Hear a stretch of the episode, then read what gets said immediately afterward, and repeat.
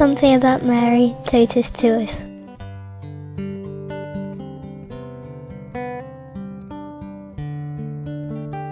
I'm Kathleen from New Zealand, in the southern part of New Zealand, and I am very blessed to be here, be able to say the Rosary with other people, because in Gore, every day after Mass, we say our Rosary.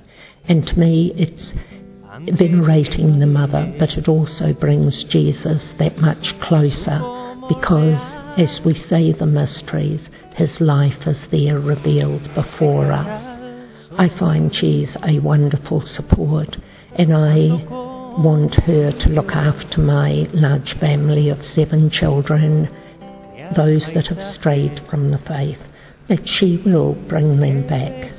Please God. Astro que da luz de noche a las calles.